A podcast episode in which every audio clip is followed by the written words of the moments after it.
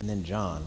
We're going to be in John chapter 1, verses 14 through 18. Now, I'm going to read the whole thing. Verses 1 through 18 is what's, what John, what's called John's prologue, and this is some of the most famous section, some of the most famous text in the whole Bible. It's, it's just sublime. So I'm going to read the whole thing, even though we're going to focus on verses 14 through 18. God's word says, In the beginning was the Word, and the Word was with God, and the Word was God. He was in the beginning with God. All things were made through him, and without him was not anything made that was made. In him was life, and the life was the light of men. The light shines in the darkness, and the darkness has not overcome it. There was a man sent from God whose name was John. He came as a witness to bear witness about the light, that all might believe through him. He was not the light, but came to bear witness about the light. The true light, which gives light to everyone, was coming into the world. He was in the world, and the world was made through him, yet the world did not know him. He came to his own, and his own people did not receive him. But to all who did receive him, who believed in his name, he gave the right to become children of God, who were born not of blood, or nor of the will of the flesh, nor of the will of man, but of God. And here's our section for this morning. And the Word became flesh and dwelt among us. And we have seen his glory, glory as of the only Son from the Father, full of grace and truth. John bore witness about him and cried out, This was he of whom I said, He who comes after me ranks before me, because he was before me. For from his fullness, we've all received grace upon grace. For the law was given through Moses, grace and truth came through Jesus Christ. No one has seen God, ever seen God, the only God who is at the Father's side. He has made him known. Let's pray, please. Lord, we open your word, and I pray you would soften and open our hearts. And I don't know how everybody walks in this room. I don't know who in this room follows you. I don't know who doesn't. I don't know who watching is a disciple of yours. I don't know who isn't, Lord, but you do.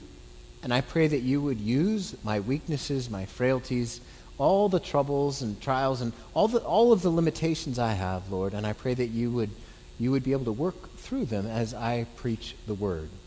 Because this morning, what we all need is your word preached. We need your word.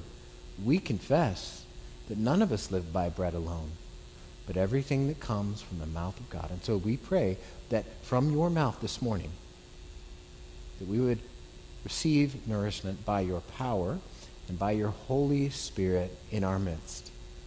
In Jesus' name we pray. Amen.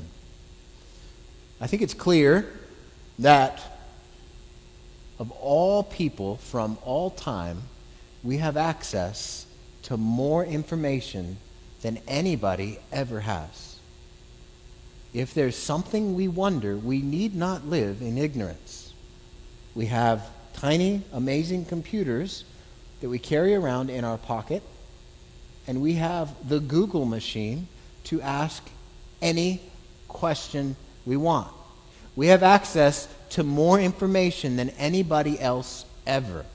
So, if you want to know, let's say, the symptoms of Legionnaire's disease, you find out, you Google it, you find out that you have, well, that's cough, fever, chills, shortness of breath, and muscle aches. If you want to find out the population of Amsterdam, you find out, well, you Google it and you find out Amsterdam proper is 872,680 and the wider city is 1,588,755 because you Google it. If you want to find out how many books are in the Library of Congress, you can Google that and find out that there are over 40 million books. If you want to find out how and when to use whom and how and when to use who, you can Google it and find that who refers to the subject, whom refers to the object of the verb. If you want to find out when Halley's Comet or Halley's Comet, depending on or even how to say Halley's or Halley's, you can Google it and find that it will be back in 2061. Google can give us information, but not many explanations. What we need this morning from John is an explanation. What we need are explanations that Google cannot answer explanations to questions like why? Why are my kids far from me? Why are there evil? Why is there so much evil in the world? Why is my life like this? Why do I feel sadness at this time of year when I should be glad? Why are things the way they are? Why is life just so hard? See, these kinds of explanations you don't want to Google. You want to get an explanation from a different authoritative source. And so today, John is addressing us from John chapter 1, verses 14 through 18, and his, the Spirit of God is addressing us to give us an explanation this morning. It's the explanation we need. It's the one you need, and it's the one I need, and it's one the whole world needs. John chapter 1, verses 14 through 18, John is going to explain God to us. Now, you might wonder how in the world John could explain the Ancient of Days, God. How in the world can John explain God Most High and the Almighty One? How in the world can John explain God when, if you span the pages of the Old Testament, nobody else can? How can John do this? Well, believe it or not, John explains God with exactly one word. And you might want to, if you take notes, you might want to write this down. Here's how John explains God with one word. Ready? That one word, the explanation of God, is Jesus. If you want to use his title, you can say Christ. The one, the, the, what Jesus does is Jesus explains God to us. So that's the explanation. That's what that's who Jesus is. Jesus is the one who came to explain God to us. This is an explanation that we can't miss. This is an explanation we need to pay attention to. This is an explanation we must grasp. Because the only way we, be, we come to know God is through the explanation of his Son, Jesus. So, do you want to know God? meet Jesus. And we're going to see that Jesus gives three explanations of God, at least three. There's a lot more, but I only have a limited amount of time. Jesus gives three explanations about God in our passage. We see the Word made flesh, we see the Word revealed glory, and we see the Word delivering or delivered grace. First, the Word made flesh. This is the first explanation. Verse 14, and the Word became flesh. That's not shocking to us because we've read it before. If you're a Christian, you've read that before. It should be shocking and jarring and discombobulating. It's stunning that John would say something like this The Word became flesh. Remember in verse 1, he said, In the beginning was the Word, and the Word was with God, and the Word was God. So the Word that was God from the beginning, with no creation point, no starting point, this Word became flesh. Now, any reader of the Old Testament knows that God has no body.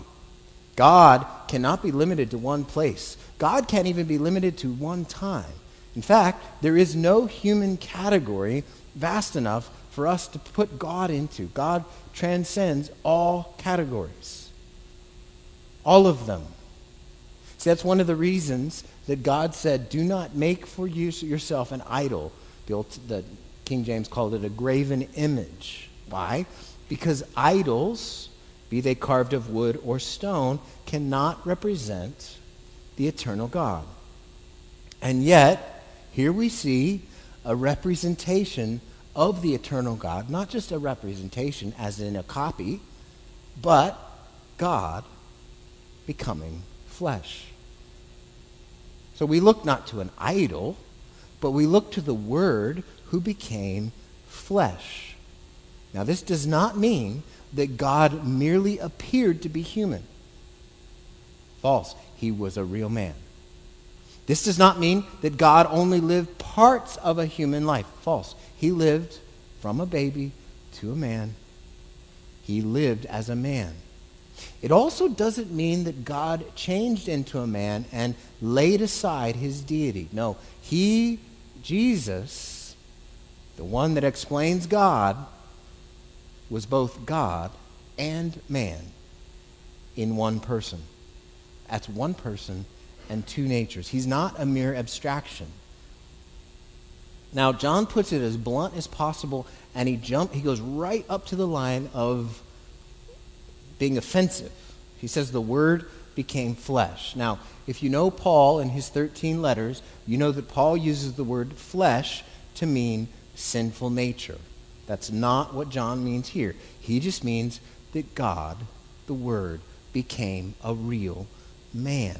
Now, we see this idea in the word incarnation. We all know that word incarnation, and that describes that, that's a one word description that's not found in the Bible, but it describes it describes the process by which Jesus laid aside his godly prerogatives and became a baby in a manger in the little town of Bethlehem.